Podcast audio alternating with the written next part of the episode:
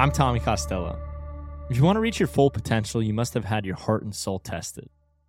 What I've noticed is those who have had their hearts tested are the ones who go places people cannot even envision. I'm here to help you with that. The Costello Coaching Podcast with Tommy Costello. I'm here with a great friend, a great mentor of mine, Jack Wilson. Jack Wilson is a unique individual that has had the capability to shape and impact so many lives. One as a player and a standout all star MLB player, but also as a coach and a father and a husband. We're going to dive deep into what it means to perform in all aspects of your life and what it takes to be that kind of person for others. We're going to touch on his faith. We're going to touch on his playing career, what it's like to be a coach, what it's like to be a coach of your son. I'm so excited to share this conversation with Jack today. There's so many great things you can learn from this.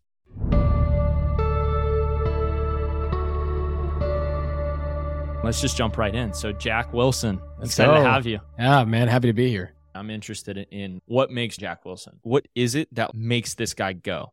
I never had a year that I played baseball where I wasn't a great hitter until I made it to the big leagues in my entire life. I've always hit at every level I went to and hit high. So that offseason, I said, all right, no more of this being okay because I was really setting the fact that as long as I play defense, You're good. I can go one for four and I'm fine. If I went one for four in double A, I'd tell Julie, hey, I'll get a ride home because I'm going to hit in the cage for another hour because I can't believe I just got out three times. It's just that thought process in me. Like a one for four was like, oh my gosh, it's like my brother. what just happened? right. Yeah. Oh, and 0 for 4. Like, Yeah. oh my gosh, Yeah. tear the house down. I mean, I got Julie flipping me freaking wiffle balls to a blanket in our apartment in like A ball. Really? Absolutely. no No joke. No joke. I Oh. could not go to sleep unless Yeah. I fixed the problem. And no the bottom line is no offers and one first were not allowed. I'm Yeah. getting two every day, but that was the thought process. So like even when I hit 340, I'm like, gosh dang, I was I should have hit 350 that year. I should have Wow. hit 360. And that was always my thought process because I was always a hitter. For three years, I was just like, okay, I made my focus about defense, even in the offseason. I didn't hit as much. I focused on defense because I, I knew hitting can come and go. But if I'm a lockdown defender, I can stay here for a long time. I've seen guys that even if they don't become great hitters, they can be backup players and be backup defensive guys and play this a long time. If I want to be a big leaguer for a long time, if I really focus on defense, I could be for 10, 15 years. If I just lock down defense and I literally threw hitting to the back burner. And right as I got to the big leagues, I was just starting to get good at defense. Mm. I was athletic, but it was really like all over the place. Then, as I got to big league coaching and played around other big leaguers and watched these guys do their thing, I got better at defense in the big leagues than even though I was in the minor leagues. So in 2003, I'm like, okay, enough's enough. This whole 250 thing is, I'm okay with it right now, and I shouldn't be Mm. because I know I've made the decision to go defensive. But so that offseason, I literally kind of moved back offensively and said, all right, fine, I'm going to figure out, do more hitting and stuff like that. Your language is so interesting to me because I tell my guys this all the time when I coach them. You very rarely rise to your goals. So, say you set the goal of hitting 350, right. but very often you fall to your standards. Right. Yeah. So, like your standard in the very beginning was, hey, if I play defense, I'm good. Right. You didn't identify as a 250 hitter. You identified as a 350 hitter your whole life. Right. But when you flipped your standard, all of a sudden the numbers followed your standard. Right. Exactly. So when I ask you about 2004, 2005, you explained 2001 through 2003. And what you're going to tell me now is you just flipped your standard. Did. Absolutely. And then you become a silver slugger, Yeah. an all star, I expected more of myself. premier guy. Yeah. This is such a cool thing. I want to hammer home on this because this is a huge identity flip. You went from conserving yourself as a big leaguer. Hey, I'm here. I didn't really expect myself to be here. They're telling me I need to work on my defense. I'm here for my defense. I'm going to play defense really well. It's okay if I don't hit that great. Maybe I could hang on for eight years, make some money, and I'll be good. Right. And then you're like, dude, that's not who I am. Yeah. And you go, let's be an all star. Let's be a silver slugger. Let's be as great as I can be at this. And I'm sure you didn't write down silver slugger or anything, but you just changed your standard. Yeah. You changed your standard. You're like, no, I'm a great hitter. And then what was 2004 and 2005 at the plate for you? Yeah. It was great. From the get go, I went over one in my first at bat in 2004. Then I got a hit in my second at bat. And so my first at bat was the only at bat that I was under 300 the entire season. At that point, when I went for two and went from hitting zero to 500, I never did below 300 the Yeah. entire year. And I had a really crazy, I mean, I was hitting like 390 after the second month of the season. And like people were taking bets on like how far I was going to fall. Yeah. Like, oh, no, like he's a career 250 hitter. yeah. And they don't It's ever look at the come minor league stuff. Yeah. They don't look at anything before that. So I use that as fuel. You haven't been coaching for a long time. You just finished playing Right. and you've already tallied up crazy coaching statistics. They far outweigh your playing statistics, and your playing was great. But I think it's because of your ability to care about the individual, care about the human, and know that, look, regardless that he's my son or he's not, I'm dad, I'm coach, whatever the dynamics are, it's no surprise to me what the results are because you're just so in tune with the emotions of the human. Mhm. And I think that's why so many players respect you, love you, care about you, you care about them because it's not about you. It's your humility, it's about them. And it's like, how can I best serve them? What does this human need right now? Oh, he needs to come eat some pizza and play Xbox. Right. Right. Like- it didn't start that way. When I first started coaching, it was more of that expectation, more like talk to you right afterwards. So you learned it. I had to. And I started in travel ball, 11U, 12U, 13, 14, and then started at the high school level. And I looked at it like a player. The best players that you see on TV are open to learning new things and learning from other people. I made it a goal. Okay, this is just like playing. I have to learn from other coaches. I have to listen to them. I got to find other coaches that become mentors and figure out how I can best serve people. In my first two years in high school, it wasn't that way we were successful, but I was more like all the time. I'd raise my voice and I was like, gosh dang, these kids don't get it. And I was like, wait a second, wait. My problem is that I'm asking them to make adjustments, but maybe I have to make the adjustments for them. Maybe I should try something different. My son, Jacob, ends up getting a scholarship to GCU Yeah. when I did my first meeting. I said, if you don't believe in divine intervention, listen to this. Wow. I am here coaching at Grand Canyon University because I changed the mm-hmm. music I listened to in 2004. That is the only reason I'm standing in front of you today. That's probably the only reason that Jacob is here, Wow. Is because I changed my music. That ripple effect of getting baptized and making a life change in simply the music that I listened to led us to the path we are at today. Wow. I said, I am supposed to be here. Jacob was always supposed to be here.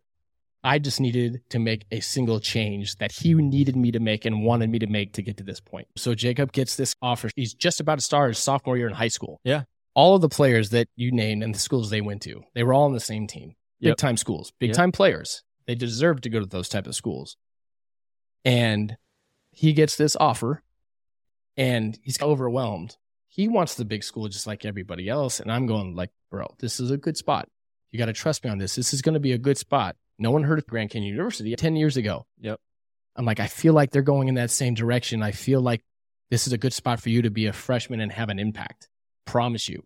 And you just get to the point where you're just like, all right, this is obvious what you want me to do and what you want me to be. And oh, you made a decision. It was over. He understood that stuff is not coincidence. Let them be kids. It's really about positivity. Development is pouring positivity into them.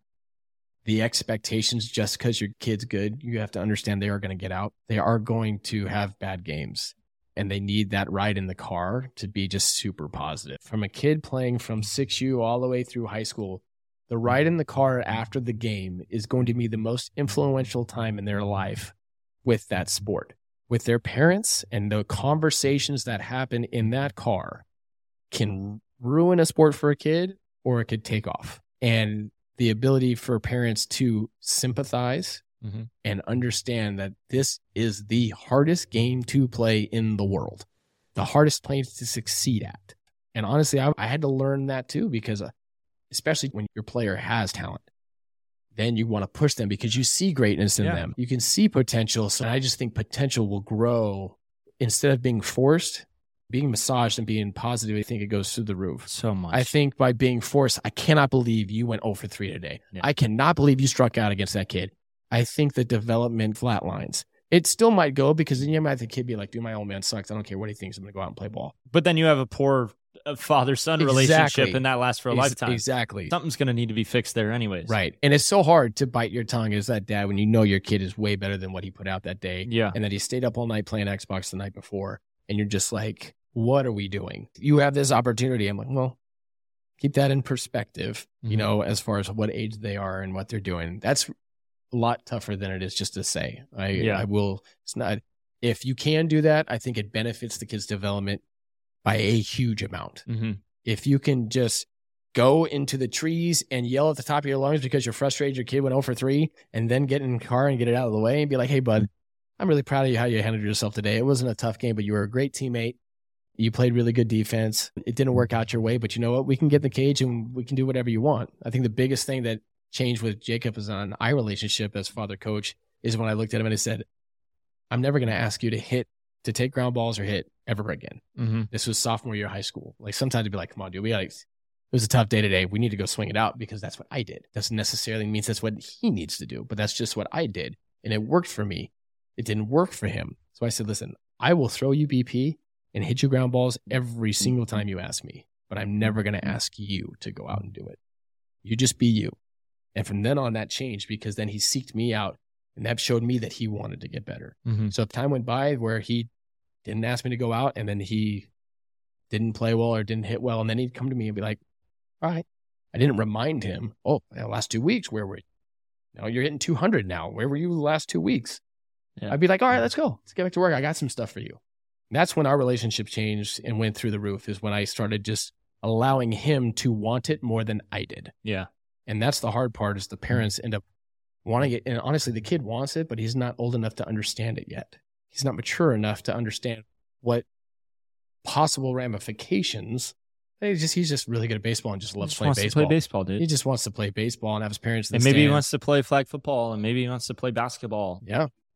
I honestly, I've sat in stands in college games. I've talked to national team parents that are the exact same way. Yeah. And those kids are the best. They're D1 athletes and they're the best in the world sometimes of what they do. And they're hard like that on their kids. So it's not just, it's It not, goes across the board. it goes across the board. And it's just like one of those things that development wise is if you can develop them mentally and emotionally, it's going to completely jumpstart their physicality on what they can do. Huge throughout the roof. Because as soon as that kid says, no, this, these guys love me no matter what I do. Then they don't, they There's don't ever freedom. worry about, man, if I strike out right now, I'm going to yell that in the I car. know. Oh my gosh, if I don't drive in this run, I'm going to hear it later. That's not playing baseball. That's playing scared and it's no longer fun. On the next episode of the Costello Coaching Podcast with Tommy Costello. Alex Bachman comes from Westlake, California, grew up with a great family, and he found a way to go out and achieve his dream, even though he had so many hurdles that most people wouldn't even know how to attack. We played Notre Dame week nine of the year, week nine, week 10. Number two team in the country, number two or three defense in the entire country. Hadn't let anyone score more than 20 points. Mm. And we were off 38 points on them. The kid in front of me gets a stinger on like the opening kickoff return. And my number gets called, and I hadn't really played since game one. And up until that point, I'm just going to say it, but I was sneaking into the building every single night to get films from practice, whatever, so that I could set something up so that I could bounce Yeah, so you Right. can transfer. because it was going week after week. Where you I weren't was, getting an opportunity. wasn't getting opportunity, but I was balling out in practice. I was controlling my controllables, creating your own opportunities. Yep. And so then that moment comes calling, and I get one opportunity to play against one of the top teams in the country. And I hadn't played at all against that talent in a long time. So, like most people, their confidence would be no, because of my preparation, I built that confidence up in myself that I was ready for that moment. Yep. And so balls just kept coming my way, and I can't even explain some of the plays I was making. I looked up in the sky and it was just like I saw God's Against face. Notre Dame. Yeah, Yeah. I saw God's face. It was wet. It was rainy, cold. Not the greatest circumstances for a receiver. I mean, everything was sticking. Low ball, high ball, two guys on me jumping up, and I went for like 120 yards on national television, and it was like, holy cow, where did this kid come from? Thanks for listening to the Costello Coaching Podcast with Tommy Costello. Please follow, subscribe, and if you can, review any and all episodes wherever you listen to podcasts.